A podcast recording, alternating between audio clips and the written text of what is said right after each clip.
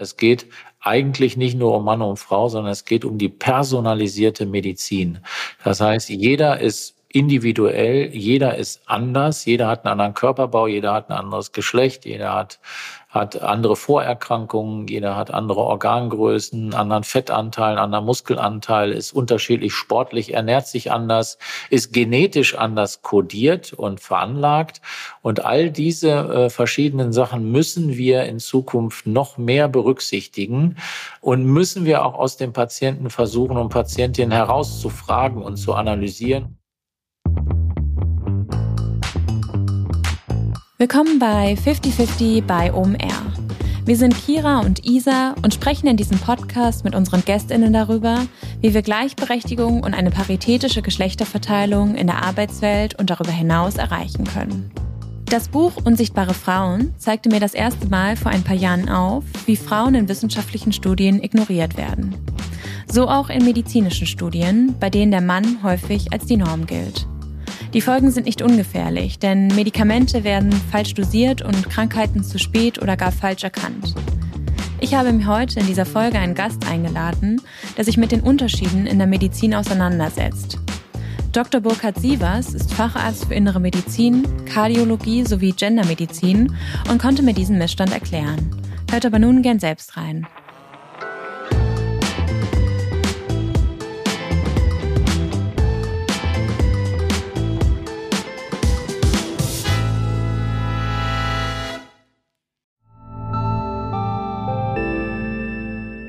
Werbung. Dein Cloud-Account wurde deaktiviert. Bitte neu anmelden. So oder so ähnlich könnte eine Mail bei dir im Postfach heißen, aber hinter der Webseite, hinter dem Formular steckt kein Tool, sondern ein Phishing-Angriff. Betrüger kommen so an die sensiblen Daten deiner Company und unser Partner SoSafe hilft dir dabei, um das menschliche Sicherheitsrisiko bei Cyberattacken zu minimieren. In den letzten drei Jahren hat nämlich jedes zweite Unternehmen einen erfolgreichen Cyberangriff erlebt und Firmen investieren zwar Zeit und Ressourcen in Firewall und Technik, aber 85% aller Datenschutzvorfälle sind tatsächlich auf den Faktor Mensch zurückzuführen. Und SoSafe hilft durch verhaltenswissenschaftlich fundierten E-Learning, Gamification, intelligenten Angriffssimulationen, Risikoanalysen und Auswertungen dabei eine Human Firewall in deinem Unternehmen aufzubauen. Wenn ihr es testen wollt, auf sosafe.de/slash omr könnt ihr euch kostenlos für eine eigene individualisierte Phishing-Simulation anmelden. Also einfach mal testen, wie eure Klickrate im Unternehmen wäre auf solche Mails. Bisherige Unternehmen hatten da zum Beispiel 30 Prozent. Ihr könnt gucken, ob euer Unternehmen über- oder unterbietet. Alle Infos auf sosafe.de/slash omr. Werbung Ende. Ja, hi Burkhard, willkommen im 50-50 Podcast. Ich freue mich total, dass du heute da bist. Hallo Kira, schön, dass ich da sein kann. Danke dir. Ja, ich bin mega gespannt auf das Gespräch, muss ich sagen, weil es ist äh, ein ganz, ganz wichtiges Thema. Wir werden gleich einsteigen, aber zu Beginn würde ich gern wissen, wie es dir geht, wie du hier heute ankommst. Ja, mir geht's super. Ich habe heute den ganzen Tag fleißig gearbeitet, wie sich das gehört. Äh, bin eben aus der Klinik gekommen, hatte heute Morgen im Herzkatheterlabor noch einiges zu tun, danach organisatorische Sachen, Visite, was so ein normaler Alltag eines Arztes ist. Aber jetzt bin ich eigentlich schon schnell runtergekommen, bin jetzt äh, in einem ganz netten Ambiente und freue mich aufs Gespräch. Super, genau. Man muss dazu sagen, wir nehmen Freitagabend auf, also hinter uns allen liegt eine wahrscheinlich anstrengende Arbeitswoche, aber ähm, ich glaube, das äh, tut dem Gespräch keinen Abbruch. Und äh, genau, wir wollen heute über ganz, ganz spannende Themen sprechen. Wir stellen immer die Frage zu Beginn, wann war denn so bei dir der erste Moment, als du über das Thema Gendergerechtigkeit nachgedacht hast? Über Gendergerechtigkeit, ja, das ist schon, das ist eigentlich schon lange her. Ähm, man wird ja eigentlich immer wieder damit konfrontiert im Laufe eines Berufslebens oder auch ähm, schon eigentlich schon im Bereich des, des Studiums. Insofern ist das schon lange her, dass man aufmerksam wurde und das Ganze dann im Laufe der Zeit immer wieder mitverfolgt hat. Das interessiert mich, was du zum Studium sagst. Das wird auch nochmal Gesprächsthema wahrscheinlich ein bisschen später in unserer Podcast-Aufnahme. Ähm, ich habe mal ein Zitat gelesen, welches lautet, wir orientieren uns in der Medizin generell zu stark an einem Durchschnittsmenschen, den es so nicht gibt. Und da sind wir, glaube ich, direkt im Thema. Ähm, magst du vielleicht darauf mal eingehen, auf dieses Zitat? Ja, wenn du damit die Patienten meinst oder derjenige, der sozusagen mit einer Verdachtsdiagnose und einer Erkrankung ähm, zu den Ärztinnen oder Ärzten kommt, dann äh, ist das richtig. Äh, und es zielt, glaube ich, darauf ab, dass wir eigentlich ähm, als Ärztinnen und Ärzte immer noch zu häufig, viel zu häufig ähm, äh, den Menschen als eins sehen und nicht als unterschiedliche Geschlechter, nicht divers genug, nicht personalisiert genug und deswegen ähm, dazu neigen, dass wir eine Therapie für alle verteilen, die aber manchmal natürlich nicht ganz zielgerichtet ist und nicht optimal ist für den Einzelnen. Du bist äh, Gendermediziner, das heißt ähm, Experte auf dem Gebiet, ähm, kommst auch aus der Kardiologie, wo das Thema ja, glaube ich, relativ dominant und präsent ist. Ähm, ich habe darüber gelesen, wie unterschiedlich ähm, sich Herzinfarkte zeigen bei Männern und Frauen. Vielleicht äh, magst du da mal ein bisschen drauf eingehen und das beispielhaft äh, erklären. Ja, also das ist ähm, schon so, dass man, wenn man im Medizinbereich arbeitet, das relativ früh, gerade wenn man jetzt in diesem Herz-Kreislauf-Bereich auch arbeitet, mitbekommt, dass es Unterschiede in der Beschwerdesymptomatik, also in den Beschwerden und dem Erscheinungsbild von Erkrankungen zwischen Frauen und Männern gibt. Ähm, Frauen und Männern deswegen, weil zwischen diesen beiden Geschlechtern natürlich die meisten Patienten sich befinden. Es gibt natürlich noch andere Geschlechter, wo es natürlich kleinere Gruppen gibt und nicht so viel Erfahrung. Aber äh, zwischen Frauen und Männern gibt es doch Unterschiede und gerade eben äh, am Beispiel des Herzinfarktes, während zum Beispiel ein Mann, ähm, wenn er einen Herzinfarkt hat, über links, über Brustschmerzen auf der linken Seite klagt, die in den linken Arm ausstrahlen oder in den Kiefer, dann ist das bei Frauen nicht immer so, weil die können eben auch Luftnot haben oder Beschwerden, die sich in andere Körperregionen projizieren, wie zum Beispiel in den Oberbauch oder in den Rücken oder eher auf die rechte Thoraxhälfte. Manchmal haben sie auch nur Leistungsschwäche. Das äh, ist ein bisschen Chamäleonartig und das muss man einfach wissen, äh, gerade als Ärztin oder Arzt, gerade auch dann, wenn man in der Notaufnahme arbeitet, damit man die Beschwerden, die dann eben äh, vorhanden sind bei den Frauen, auch richtig einordnen kann, weil das hat natürlich wesentlich Konsequenzen. Ja, ich habe gelesen, dass teilweise Frauen ähm, ja von Arzt zu Arzt oder Ärztin zu Ärztin rennen mussten, um dann überhaupt ähm, ja das diagnostiziert zu bekommen, also so ein Herzinfarkt. Ähm, das ist ja auch wahnsinnig gefährlich. Absolut, weil beim Herzinfarkt ist es ja so, wenn er akut ist und dann größer ist, dann ist es in der Regel so, dass die Zeit natürlich auch die Prognose, das heißt das Outcome bestimmt. Je später man dran ist mit der Reparatur des Herzkranzgefäßes, was verschlossen ist oder verengt ist, desto mehr Herzmuskelgewebe geht eben unter und je größer ist der Infarkt und ähm, desto kürzer ist das Leben, was dann noch folgt. Ähm, und auch je höher, desto höher ist die Komplikationsrate mit Herzrhythmusstörungen und anderen.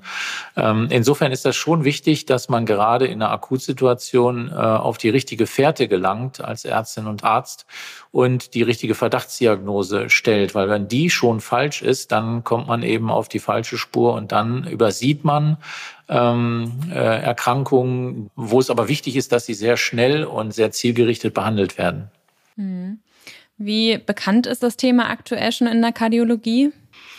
Ja, das Thema ist bekannt, ähm, aber dennoch ist es doch häufig so, dass äh, es immer wieder vorkommt, dass schon am Eingang von Notaufnahmen die Patientinnen und Patienten ähm, falsch zugeordnet werden. Ähm, wir triagieren ja äh, beispielsweise in Deutschland in Notaufnahmen. Das heißt, wir sortieren die Patienten äh, nach dem äh, Symptomen, nach den Beschwerden, nach den äh, Krankheitsbildern. Und so kann es gut sein, dass eine, äh, dass eine Patientin oder eine Frau kommt und hat äh, Schmerzen, die in den Oberbauch ausstrahlen und landet dann eben äh, nicht beim Kardiologen, sondern beim Gastroenterologen. Und äh, wenn der sich jetzt mit den kardiologischen Notfallsituationen nicht optimal auskennt, dann ähm, sind wir schon komplett auf der falschen Fährte. Oder anderes Beispiel, die Patientin kommt mit Rückenschmerzen dann beim Orthopäden, dann ähm, äh, ist die Situation ähnlich gelagert. Das heißt, man verliert erstmal Zeit. Es wird eine, sage ich mal, nicht optimale und nicht passende Diagnostikkaskade angestoßen. Auch die braucht entsprechend Zeit und, äh, und dadurch äh, verliert man natürlich ähm, eben diese Zeit, die eigentlich notwendig wäre, um eine sofortige Therapie bezüglich des Herzinfarktes oder der Herzerkrankung einzuleiten. Ich kriege da schon wahnsinnig Gänsehaut, wenn wir darüber sprechen. Ich finde, in Deutschland wird ja, ähm, ja sehr viel Vertrauen in das Gesundheitssystem gelegt. Und ähm, ich glaube, auch als Patient oder Patientin verlässt man sich ja dann darauf, ähm, ja, was dann irgendwie der Arzt oder die Ärztin einem dann jeweils rät oder ähm, was diagnostiziert wird. Also es ist wirklich der Wahnsinn. Und äh, ich habe gelesen, das Thema ist erst in den 90ern in den USA aufgekommen. Vielleicht gehen wir noch mal so ein bisschen auf die Herkunftsgeschichte ein. Gendermedizin, seit wann gibt's das und ähm, seit wann sprechen wir darüber auch äh, in Deutschland? Ja, seit Anfang der 90er Jahren gibt es in den USA und auch da ist es eben aus dem Fachgebiet der Kardiologie, also der Herz-Kreislauf-Erkrankungen gekommen, weil da die Unterschiede eben äh, so eklatant und prägnant sind, sodass man darüber stolpert. In anderen Fachrichtungen gibt es natürlich die Unterschiede auch, manchmal auch diskreter. Äh, aber Anfang der 90er Jahre in den USA ist richtig und seitdem äh, ist die USA auch dabei und beschäftigt sich mit dem Thema. Trotzdem ist es auch in den USA so, dass immer noch die Awareness sozusagen in der Bevölkerung, also die Aufmerksamkeit und auch die Information in der Bevölkerung nicht so optimal ist, wie man es gerne hätte. Ähm, und deswegen gibt es immer wieder auch Aufklärungskampagnen äh, in den USA, die die Bevölkerung äh, informieren. Und es gibt äh, ähm, bestimmte ähm, Informationsveranstaltungen, wo dann eben Experten auch berichten über das Thema, aber dann auch andere ausbilden, die wiederum äh, dann äh, sozusagen diese Informationsweitergabe übernehmen, so dass man so einen Schneeballeffekt hat, um möglichst viele von der Bevölkerung äh, zu erreichen. Die USA hat natürlich ähm, sage ich mal, auch noch äh, die äh, Besonderheit, dass äh, sie natürlich noch äh, deutlich mehr Ethnizitäten hat, die wiederum auch andere Risikopotenziale haben, auch für Herz-Kreislauf-Erkrankungen. Gut, damit sind wir jetzt in Deutschland und in Europa auch erheblich konfrontiert, weil ähm, wir natürlich auch mehr und mehr äh, äh, Bürgerinnen und Bürger mit Migrationshintergrund haben äh, und Zulauf aus dem Ausland. Ähm, insofern ist es wichtig, dass wir uns auch damit beschäftigen. Mhm. Und du hast dann gefragt, warum das, äh, wann das zu uns gekommen ist. Das ist so ähnlich wie damals die Jeans, ne? Die ist auch 20 Jahre später nach Deutschland gekommen und war äh, weit viele, viele Jahre vorher in den USA. So ist es mit anderen Innovationen leider vielen Innovationen, die in den USA entstehen und die dann äh, sozusagen sekundär äh, nach Europa oder Deutschland kommen. Und so war das auch mit der Gendermedizin, die jetzt eigentlich ja die Aufmerksamkeit erst seit relativ kurzer Zeit etwas intensiver genießt. Vorher gab es natürlich auch schon die Gendermedizin und auch die Deutsche Gesellschaft für geschlechtsspezifische Medizin, die sich natürlich das ähm, ähm, ja, die, sich das zur Aufgabe gemacht hat, sich um diese, äh, um die Unterschiede und um die Geschlechtsunterschiede in der Medizin auch zu bemühen und Aufklärung zu leisten. Aber die Beachtung war doch relativ gering, bis auf einzelne Ausnahmen vielleicht. Und jetzt erst, ähm, sag mal, gewinnt das äh, Ganze ein bisschen mehr an Fahrt. Ähm, und diese Chance äh, muss man eigentlich nutzen, weil es wirklich wichtig ist, die Bevölkerung aufzuklären. Absolut, absolut. Und ich finde es Wahnsinn, dass wir es sozusagen als Innovation betiteln. Das sollte ja eigentlich was Fundamentales sein, was fester Kern der Medizin ist und auch ähm, ja des Medizinstudiums wahrscheinlich. Ähm, vielleicht wollen wir da auch noch mal drauf eingehen, ähm, ob das Thema gerade im, im Medizinstudium behandelt wird. Also ob es da auch schon angekommen ist bei den Studentinnen, die jetzt gerade sich auf den Weg machen, ähm, ihre medizinische Karriere anzugehen. Eben bisher nicht, Kira, leider nicht. Wir sind jetzt gerade dabei, sage ich mal, das zu etablieren in den Studiengängen, so dass das auch Teil des Curriculums des Medizinstudiums ist. Aber das ist so wie in den medizinischen Pflegeberufen, überhaupt in den medizinischen Berufen, ob Ärztinnen oder äh, andere Berufsarten, äh, ist das ein Thema, was äh, wirklich vernachlässigt ist, wo, was gar nicht vermittelt wird, was nicht gelehrt wird. Und äh, das ist erheblich an der Zeit, dass ähm, da eben auch entsprechende strukturierte Ausbildung erfolgt und dass natürlich auch Studierende der Medizin über dieses Thema Bescheid wissen. Das bisher nicht erfolgt, aber es gibt jetzt vereinzelt Universitäten, die diese Studiengänge integrieren. Es gibt einzelne Universitäten, die Lehrstühle für äh, geschlechtssensible Medizin oder geschlechtsspezifische Medizin oder Gendermedizin etablieren, die sehr häufig aufgrund der großen Schnittmenge äh, auch an die Kardiologien äh, angekoppelt sind. Aber das zeigt eigentlich, dass wir ähm, offensichtlich in Deutschland jetzt auch bereit sind, uns mit dem Thema zu beschäftigen. Und äh, das gibt natürlich Hoffnung für die Zukunft. Absolut, absolut, absolut relevant. Ähm, wie bist du denn zu dem Thema gekommen? Also ähm, war das dann durch den Bezug in der Kardiologie oder wie kann man ja, sich das vorstellen? Mhm. Ganz genau. Also ähm, als Kardiologe hat man viel mit Notfallgeschäft zu tun und man ist in der Notaufnahme oder auf der Intensivstation. Und da äh, kommt man eigentlich sehr schnell in Kontakt mit diesen Unterschieden und unterschiedlichen Beschwerden. Mich hat das schon immer interessiert. Also meine Geschichte reicht eigentlich noch ein bisschen weiter zurück. Ich, ähm, als ich damals Medizin studierte, habe ich mich, ähm, sage ich mal, für innere Medizin eigentlich ähm, begeistern können, äh, da vor allem für die Kardiologie und die andere Möglichkeit, wo ich immer zunächst mal geschwankt habe, in welche Fachrichtung entwickle ich mich oder was interessiert mich am meisten, das war Gynäkologie und Geburtshilfe. Und ähm, sage ich mal, aus dieser äh, Kombination von ähm, Erkrankungen der Frauen ähm, und äh, andererseits Herz-Kreislauf-Erkrankungen ist, glaube ich, bei mir dieses Interesse äh, immer geblieben, äh, sage ich mal, mich um beide Geschlechter oder unterschiedliche Geschlechterarten auch mit Erkrankungen zu interessieren, zu beschäftigen und mich darum zu kümmern.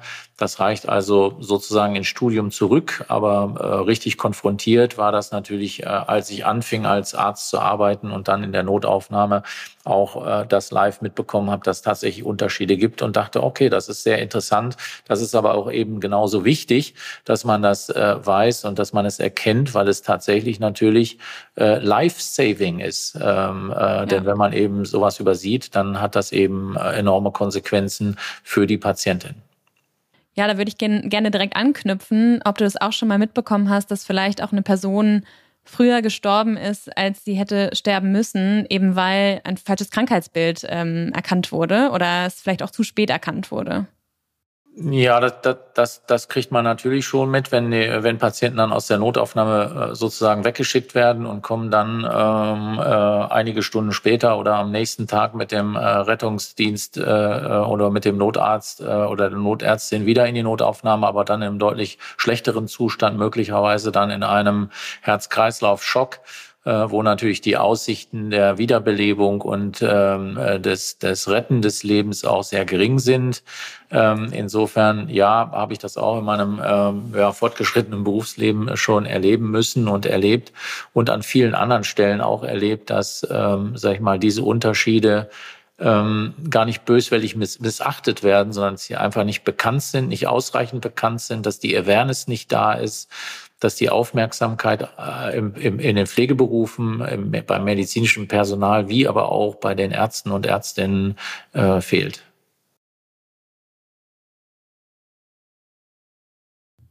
Wahnsinn. Ich finde es ganz, ganz äh, erschreckend und traurig, wenn wir darüber sprechen. Äh, umso wichtiger die Arbeit, die du machst und auch wichtig, dass wir in Podcast und Co. über dieses Thema aufklären, auch wenn äh, ich natürlich nichts ähm, dazu beitragen kann, dass sich an diesem Missstand was ändert. Ähm, ich habe auch gelesen, dass die psychischen Krankheiten ähm, oder die psychische Gesundheit davon auch betroffen ist. Ähm, magst du vielleicht mal darauf eingehen, was es mit Depressionen auf sich hat? Ja, es gibt natürlich Unterschiede auch in der Ausprägung der Erkrankung, wie zum Beispiel bei den Depressionen. Wenn du jetzt überlegst, was du mit Depressionen äh, üblicherweise in Verbindung bringst, dann denkst du daran, äh, du bist traurig, ähm, du hast keinen Lebensmut, ähm, du bist müde, du bist antriebsarm, du isolierst dich sozial, möchtest nicht so gerne rausgehen in die Öffentlichkeit unter andere mit anderen Leuten zusammen sein. Oder du hast vielleicht sogar Gedanken, dass du dir das Leben nehmen möchtest, weil du das Leben, Leben vielleicht nicht mehr lebenswert findest. So, das ist das, was wir typischerweise ähm, adressieren und meinen, wenn Depression ähm, ins Spiel kommt oder wenn Depression genannt wird. Ähm, und das ist im Übrigen auch das, was der übliche Fragebogen der Depression abfragt. Ähm, da stehen eben zehn Fragen drauf oder je nach Fragebogen unterschiedliche Anzahl an Fragen, die aber im Wesentlichen die vorgenannten Punkte adressieren. Bei Männern ist das manchmal so, dass die ähm, können natürlich diese typischen Symptome auch haben, die, äh, die bei Frauen auch häufig sind. Aber Männer, äh, bei Männern äußert sich die Depression gar nicht so selten in einem gesteigerten Aggressions- und Suchtverhalten. Ähm, und das beispielsweise ist nicht ausreichend bekannt. Ich würde mal sagen, fast gar nicht bekannt. Mhm. Und es wird auch in den üblichen Fragebögen überhaupt nicht adressiert. Und somit, äh, sage ich mal, würde ich denken, dass es doch eine relativ hohe Anzahl an Unterdiagnosen bezüglich Depressionen bei Männern gibt. Äh, bei den Frauen liegt man da sicher ganz gut. Da denkt man dann auch häufiger dran, weil die auch eher dieses typische Bild an, äh, anbieten. Super spannend. Also wirklich, welche Bereiche das alles umfasst. Ähm, lass uns noch mal gerne ein bisschen auch auf Medikamente eingehen. Ähm, jetzt haben wir viel irgendwie so dieses Krankenhausbild aufgemacht mit Notfällen und Todesfällen, aber es gibt ja auch vielleicht auch einfach ähm, ja ein bisschen seichtere Krankheiten, wo man ähm, ein Medikament nimmt und ähm, wenn man sich da mal den Beipackzettel durchliest, dann sieht man auch nichts von Unterschieden zwischen den Geschlechtern, sondern meistens wird auf Schwangerschaften eingegangen oder auch vielleicht das Alter. Ähm, was hat es denn damit auf sich? Ähm, da wird ja auch 0,0 das Thema irgendwie beachtet. Ja, genau, das hast du richtig erkannt. Und das gilt eigentlich, ähm, sage ich mal, ich würde fast sagen, für wahrscheinlich 95 Prozent oder mehr der Beipackzettel und der Medikamente, dass man tatsächlich keine unterschiedlichen Dosierungen oder Empfehlungen für Frauen und Männern oder diverse finden kann. Das hängt damit zusammen, dass die, äh, die Studien bei der Medikamentenzulassung ähm, so geplant sind, dass sie natürlich äh, Männer und Frauen berücksichtigen, ähm, aber ähm, dann nicht mehr im Detail unterscheiden, ähm, dosisabhängig oder aber auch hormonzyklusabhängig ähm, nach Nebenwirkungen und äh, unerwünschten ähm, Erscheinungen. Und deswegen, ähm, sage ich mal, äh, ist um diese, um diesen Rückschluss äh, statistisch äh, vernünftig und äh, statistisch genau auswerten zu können, äh, braucht man, äh, würde man eine höhere Patientenzahl oder Probandenzahl brauchen. Das heißt, man müsste viel mehr Frauen einschließen äh, in die Studien und Außerdem wäre es auch noch notwendig, den, die unterschiedlichen hormonellen Phasen einer Frau zu berücksichtigen. Wenn man zum Beispiel Medikamente einnimmt, dann wirken die äh, in der Pubertät anders, als wenn man nicht in der Pubertät ist. Der mhm. nächste große Hormonumbruch äh, kommt ja dann ähm, in der Schwangerschaft. Äh, der nächste kommt in, bei den Wechseljahren, in der Menopause. Und diese unterschiedlichen hormonellen Phasen, die sind ja per se und äh, separat überhaupt nicht untersucht. Und dann äh, gibt es immer noch auch Schwankungen durch den monatlichen Zyklus bei den Frauen, durch die Hormonschwankungen während des Zykluses. Und auch da wirken Medikamente unterschiedlich. Deswegen kann man eigentlich so zusammenfassen, ähm, das ist ein bisschen plakativ und natürlich auch äh, vielleicht äh, provokant, aber man kann eigentlich sagen, dass die Medikamentendosierung, ähm, die angegeben ist, für die Frauen wahrscheinlich in vielen Fällen zu hoch ist. Und dass die die richtige Dosis oder die, sagen wir mal, nebenwirkungsärmste Dosis, die dennoch die volle Wirkung des Medikamentes bereitstellt, wahrscheinlich etwa 20 bis 30 Prozent unter der empfohlenen Dosis liegen könnte. Nun ist es aber so, wenn die Pharmastudien gemacht werden, die prüfen natürlich schon auch unerwünschte Nebenwirkungen und ähm, und, ähm, und die müssen natürlich auch gemeldet werden.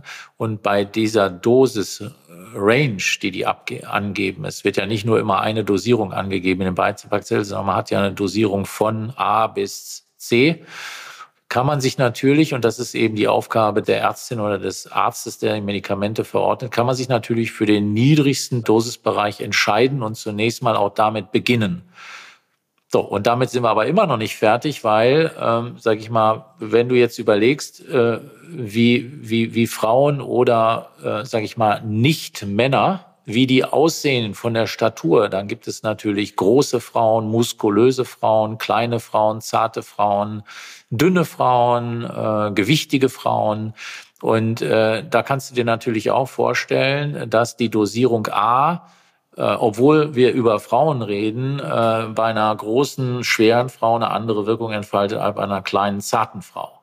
So, das mhm. muss man also berücksichtigen. Es reicht nicht nur, wenn man nach Geschlecht auftrennt, sondern man muss natürlich auch nach Gewicht, nach Körperhabitas, nach Muskelmasse, nach Fettanteil, ähm, äh, muss man natürlich auch das Ganze berücksichtigen, weil die Medikamente halt unterschiedlich verstoffwechselt werden.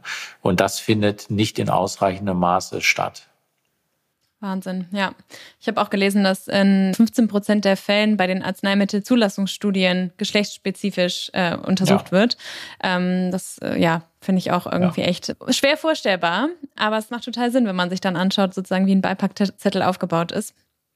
Ja, zum Beispiel, wenn du dir alleine überlegst, so, äh, du, du, du, du hast für Alkohol beispielsweise hast du ja unterschiedliche Empfehlungen und Richtlinien, was noch gesund ist und was, sage ich mal, eine Verträglichkeitsmenge für Frauen und Männer.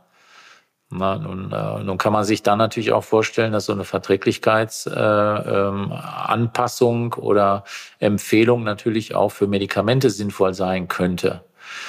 Wie gesagt, es ist natürlich so, du kannst auch nicht äh, von einer äh, Medikamentenzulassungsstudie verlangen, dass sie sämtliche Eventualitäten abdeckt. Dann brauchst du eine unendlich große Probandenzahl.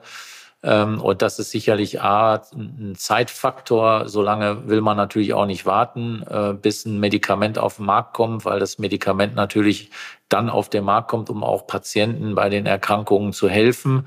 Stell dir nur mal vor, wir hätten jetzt den Covid-19-Impfstoff ähm, der entwickelt wurde. Da hätten wir jetzt sämtliche Eventualitäten testen wollen und nochmal eine Untergruppe, Subgruppe und die Probandenzahlen wären dann in die 50, 60, 70, 100.000 gegangen dann hätte das sehr, sehr, sehr viel länger gedauert, bis man den äh, Impfstoff überhaupt dem, äh, den Menschen hätte anbieten können.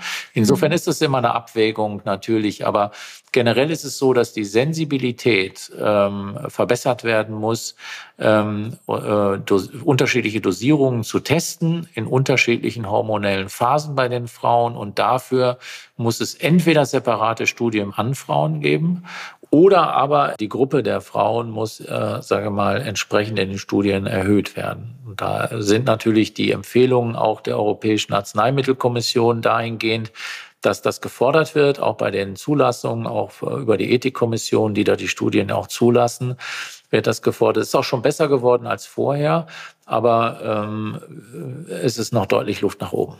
Ja. Du hast es eben auch schon ähm, ein paar Mal erwähnt. Ähm, wir reden ja hier jetzt primär über die ähm, binären Geschlechtsformen, Frau und Mann.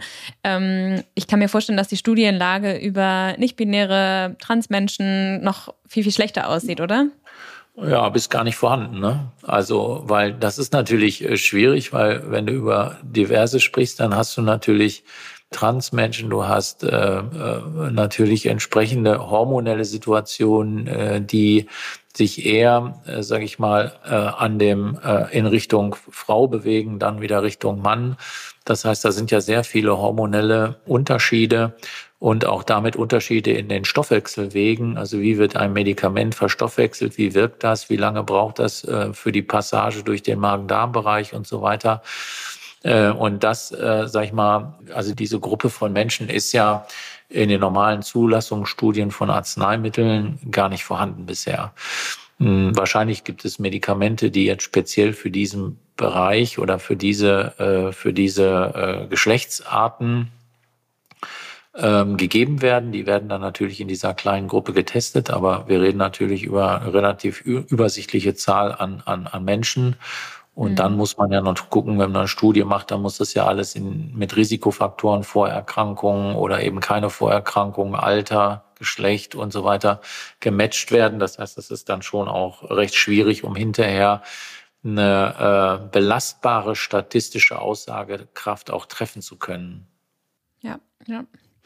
Wer hat an dem Missstand ähm, die größte Verantwortung, meinst du, dass 50 Prozent und äh, vielleicht sogar noch ein bisschen mehr der Gesellschaft eigentlich ähm, ja bislang sehr stark diskriminiert und vielleicht sogar auch ausgeschlossen worden sind? Ja, das ist eine gute Frage, weil ähm, ich glaube, ähm, wir alle, ne? wir alle haben, haben Schuld daran, äh, weil wir das natürlich äh, so mitgetragen haben und weil wir alle nicht ausreichend dafür gesorgt haben, dass die Umstände und die Rahmenbedingungen so hergestellt wurden, dass, äh, sage ich mal, es nicht der, äh, nicht der Fall sein muss, dass diskriminiert wird. Ähm, wenn man natürlich äh, die Situation so schwierig schafft, dass eine entsprechende äh, Parallelität von Beruf und Familie nicht gewährleistet sein kann, dann können wir auf der einen Seite natürlich nicht erwarten, dass äh, wir uns über möglichst viele Kinder freuen, äh, und auf der anderen Seite, ähm, sage ich mal, auch Frauen im Berufsleben Erfolg haben können. In irgendeiner Weise äh, muss man natürlich eine Brücke schlagen, dass äh, diejenige oder derjenige auch ähm, äh, eine Möglichkeit hat, überhaupt sich zu entfalten im Beruf und dass irgendwie eine Vereinbarkeit geschaffen wird. Das ist natürlich schwierig umsetzbar und man kann natürlich auch die Unternehmen sage ich mal, je nachdem, wie sie strukturiert sind. Ähm, das kann man nachvollziehen, dass das ein Kraftakt ist. Aber ich glaube, dass auch hier die Politik gefragt ist, die entsprechenden Rahmenbedingungen und Anreize zu setzen, ähm, um überhaupt das Ganze umzusetzen. Hm. Und ähm, würdest du dazu empfehlen, wenn man irgendwie das Gefühl hat ähm, bei einem selbst, dass ähm, man vielleicht irgendwie Medikament nicht so gut verträgt oder ähm, dass man irgendwie nicht verstanden wird von Arzt und Ärztin, dass man das Thema auch mal aktiv anspricht? Also wenn man jetzt ganz persönlich irgendwie was tun will oder vielleicht auch das Gefühl hat, irgendwie ist da doch noch mehr und vielleicht ähm, ja ist es genau genau dieses ähm, große Thema, was wir gerade ansprechen. Absolut, das muss man unbedingt machen und das, äh, das sollten die Leute auch tun. Also es gibt ja, ähm, es gibt unzählige Patientinnen, äh, die mit einer Ersttherapie versorgt werden und Medikament verschrieben bekommen. Ähm, und dann gehen die nach Hause und kommen ein paar Tage später und ähm, äh, haben Nebenwirkungen, ähm, gehen dann vielleicht gar nicht mehr zum Arzt, setzen das Medikament ab wegen der Nebenwirkungen, profitieren dann aber eben nicht mehr von dem Medikament und damit verläuft die Krankheit weiter, kann auch nicht kontrolliert werden und damit kommen natürlich auch spätere Schäden, die man nicht mehr einholen kann. Deswegen ist es wirklich wichtig, dass man versteht, wenn man mit einer Medikation anfängt, ungeachtet, ob das jetzt ein Mann oder eine Frau ist oder wer auch immer, äh, sollte man eigentlich mit einer niedrigeren Dosierung anfangen und sich langsam hochtrittieren. Das heißt, die Dosierung langsam steigern, Einmal, um zu gucken, ob die Verträglichkeit gewährleistet ist, zum anderen aber auch die Wirkung abzuwarten. Denn die meisten Medikamente, die wirken ja nicht sofort auf Schlag in der nächsten Stunde, sondern es dauert tatsächlich ja zwischen drei, manchmal bis zu sieben Tagen, bis die vollständige Medikamentenwirkung entfaltet wird. Und das ist ganz interessant, wenn man zum Beispiel Patientinnen und Patienten hat, die Bluthochdruck erkrankt sind und die dann eben ein Medikament dafür nehmen müssen und gerade wenn wir in den Krankenhäusern, äh, wenn wir die dann äh, sozusagen äh, an, anbehandeln und sagen, na gut, dann nehmen Sie mal die ein, zwei Medikamente und äh, dann können Sie morgen nach Hause gehen, dann ist das nicht selten so, dass Frauen, die, äh, sage ich mal, jetzt äh, äh, äh, die ein zartes Gewicht haben oder auch etwas dünner oder kleiner sind, äh, dass die danach äh, drei Tagen ähm, äh, einen, starken Blutdruckabfall haben, weil eben das Medikament für ihre Körpergröße und für den Stoffwechselweg äh, und damit, wenn die Körpergröße klein ist, ist die Organgröße auch klein ähm, äh, dass die dann natürlich äh, eine zu hohe äh, Dosis haben. Ne? Und deswegen haben die diese Nebenwirkung, dass der Blutdruck dann nach unten schießt und abfällt, bis hin zu Kollapszuständen oder Schwindelgefühl. Und äh, das muss man einfach als Verordner, als Ärztin oder Arzt von vornherein bedenken dass man immer, und da kommen wir ja hin, in, in, manchen Bereichen oder in vielen Bereichen der Medizin wird das immer mehr werden. Und wir merken das schon. Es geht eigentlich nicht nur um Mann und Frau, sondern es geht um die personalisierte Medizin. Das mhm. heißt, jeder ist individuell, jeder ist anders, jeder hat einen anderen Körperbau, jeder hat ein anderes Geschlecht, jeder hat hat andere Vorerkrankungen, jeder hat andere Organgrößen, anderen Fettanteil, anderen Muskelanteil, ist unterschiedlich sportlich, ernährt sich anders, ist genetisch anders kodiert und veranlagt. Und all diese äh, verschiedenen Sachen müssen wir in Zukunft noch mehr berücksichtigen und müssen wir auch aus den Patienten versuchen und Patientinnen herauszufragen und zu analysieren und entscheiden dann, welches Medikament ist das Richtige, welche Dosierung, womit fangen wir an, welches ist die Zieldosierung. Und äh, dieses Gießkannenprinzip, das äh, wird in Zukunft in der Form nicht mehr funktionieren und ist leider eben auch unfair den Frauen gegenüber, weil die eben sehr häufig bei zugelassenen und im Beipackzettel stehenden Dosierungen äh, dann doch im Alltag häufiger, ne, viel häufiger Nebenwirkungen bekommen als die Männer und dann eben keine Thera Therapietreue haben, was ihnen dann aber letztlich zum Nachteil ist. Wahnsinn. Funktioniert das denn so individualisiert in der heutigen Gesellschaft, in unserem heutigen Gesundheitssystem, was ja vollkommen überlastet ist? Also wenn ich irgendwie was hab, zum Arzt gehe, dann habe ich immer das Gefühl, es ist wirklich minimal Zeit da. Ähm, ich habe manchmal wirklich das Gefühl, ich kann noch nicht mal meinen Satz zu Ende sprechen. Da wird mir schon irgendwie ein Rezept ausgedruckt. Und ähm, manchmal ist es ja auch so, dass man irgendwie als Konsument und Konsumentin gar nicht so richtig was damit anfangen kann, ne? wenn so wenig Zeit da ist. Und dann soll man sozusagen eigentlich noch für sich selbst überlegen, ob das jetzt die richtige Dosierung ist. Ähm, eigentlich muss es doch viel mehr dahin gehen, dass sozusagen auch für den Patienten viel mehr Zeit eingeräumt wird. Und ich glaube, das ist ja aktuell eine Sache der Unmöglichkeit. Ähm, fällt dir irgendwas ein, Wege und Möglichkeiten, ähm, wie es so ein bisschen in diese Richtung sich entwickeln könnte? Ja, das ist im Moment sicher schwierig, wobei man auch sagen muss, wenn das Know-how äh, bei den äh, Medizinern da ist, dann ähm, kostet das auch nicht viel mehr Zeit, ähm, sage ich mal, eine niedrige Dosierung zu verschreiben. Das ist ja eine Blickdiagnose. Ne? Ich sehe ja, ob du äh, groß, stark, muskelkräftig oder klein und dünn und zierlich bist. Ähm, und damit kann ich sofort den Rückschluss ziehen, okay, ich nehme erstmal die kleine Dosierung oder ich schreibe dir das aufs Rezept und dann, äh, dann, dann bitte ich dich, dass du zunächst eine halbe Tablette oder eine Vierteltablette davon nimmst. Ich glaube, das kostet gar nicht so viel mehr Zeit, wenn sich das sozusagen im Kopf eingeschlichen hat und die Awareness und die Aufmerksamkeit äh, bezüglich dieses Themas vorhanden ist. Der andere Punkt, den du angesprochen hast, das ist natürlich völlig richtig. Das Gesundheitssystem ist im Augenblick ähm, krank, es ist sehr gestresst. Übrigens nicht erst äh, seit Corona, sondern auch davor. Davor ist es halt nur nicht wahrgenommen worden und nicht richtig gewürdigt worden. Ähm, und äh, man hat dann, ähm, sag mal, ist sehr, sehr oft dazu übergegangen, ähm, sage ich mal, den, den Strukturen, ähm, den Krankenhäusern, den Kliniken, den Betreibern auch den schwarzen Peter zu geben. In Wirklichkeit ist es aber so, dass die Rahmenbedingungen so schlecht waren, dass natürlich unter den notwendigen wirtschaftlichen Kautelen auch manchmal gar keine Möglichkeit war, in irgendeiner Form anders zu handeln, als die ganze äh, Situation und äh, den ganzen Betrieb effizienter äh, zu gestalten. Also das ist ein schwieriges Thema, das wird auch noch dauern. Da werden tiefgreifende Reformen notwendig sein, sowohl im Bereich der niedergelassenen Kolleginnen und Kollegen, insbesondere in den kassenärztlichen Vereinigungen, die da sich auch nochmal anders aufstellen müssen und umstrukturieren müssen, wie auch in den Krankenhäusern, bis hin dazu, dass auch Vergütungssysteme angepasst werden müssen. Ja. Und da ist es auch nicht nur so, wie Herr Lauterbach das sagt, dass äh, die Krankenhäuser äh, sozusagen äh, das bezahlt kriegen und ähm, eine, eine Grundversorgung bezahlt kriegen. Das kann man natürlich machen, aber das, äh, das löst das Problem natürlich äh, auch nicht. Wir müssen grundlegend äh, die, äh, die, das System ändern. Und äh, wir brauchen tatsächlich auch äh, eine gute Entlohnung, um auch wieder mit dem Patienten sprechen zu können, weil ähm, man das verstehen viele in der Bevölkerung vielleicht auch nicht so richtig. Aber natürlich, wenn man eine Praxis, eine eigene Praxis hat, das ist natürlich auch ein Wirtschaftsunternehmen. Dafür muss ich auch Angestellte bezahlen.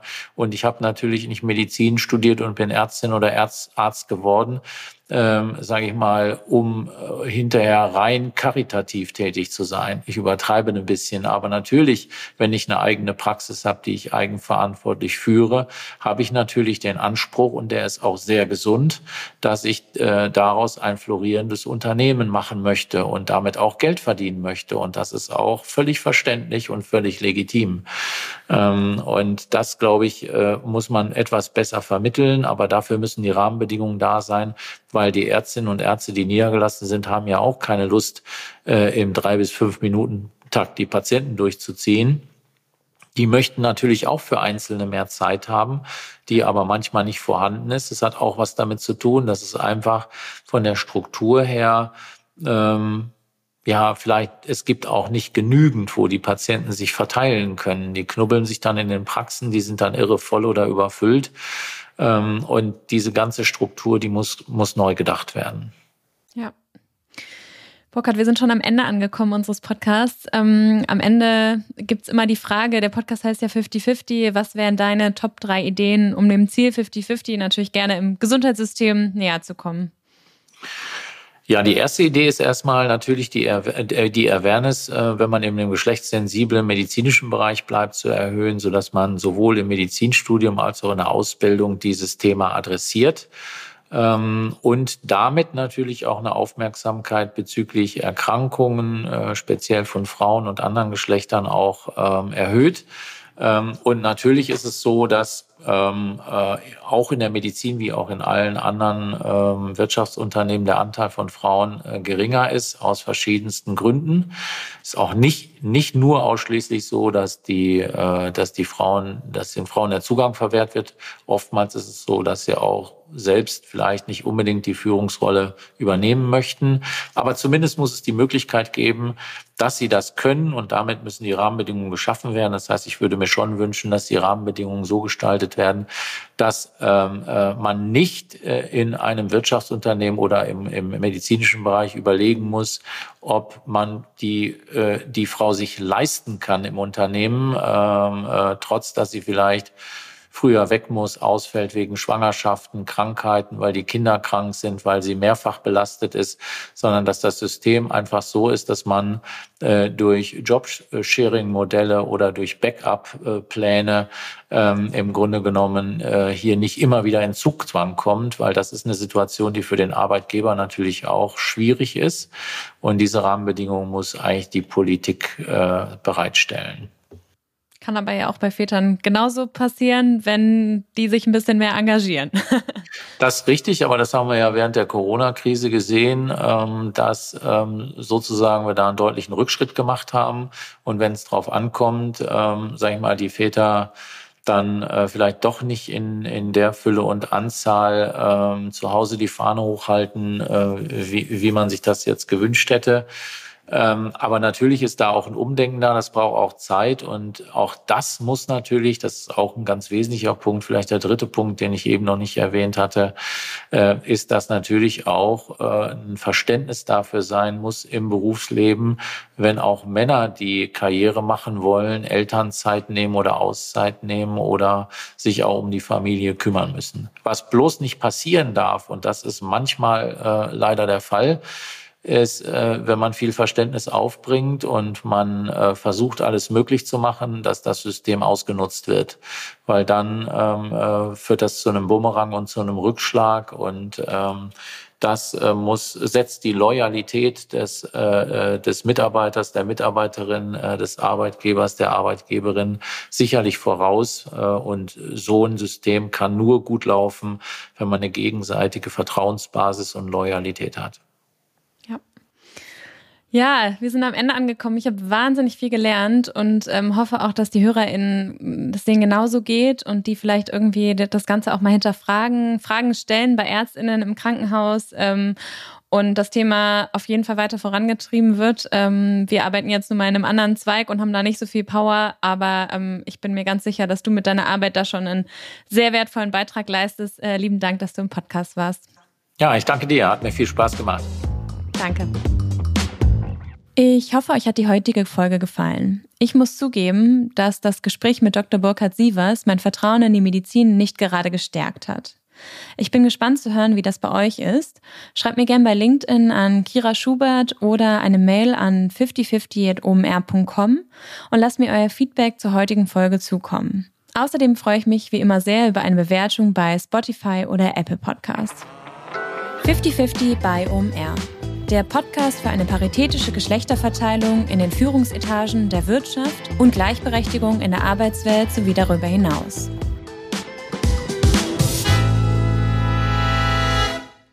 Dieser Podcast wird produziert von Podstars bei OMR.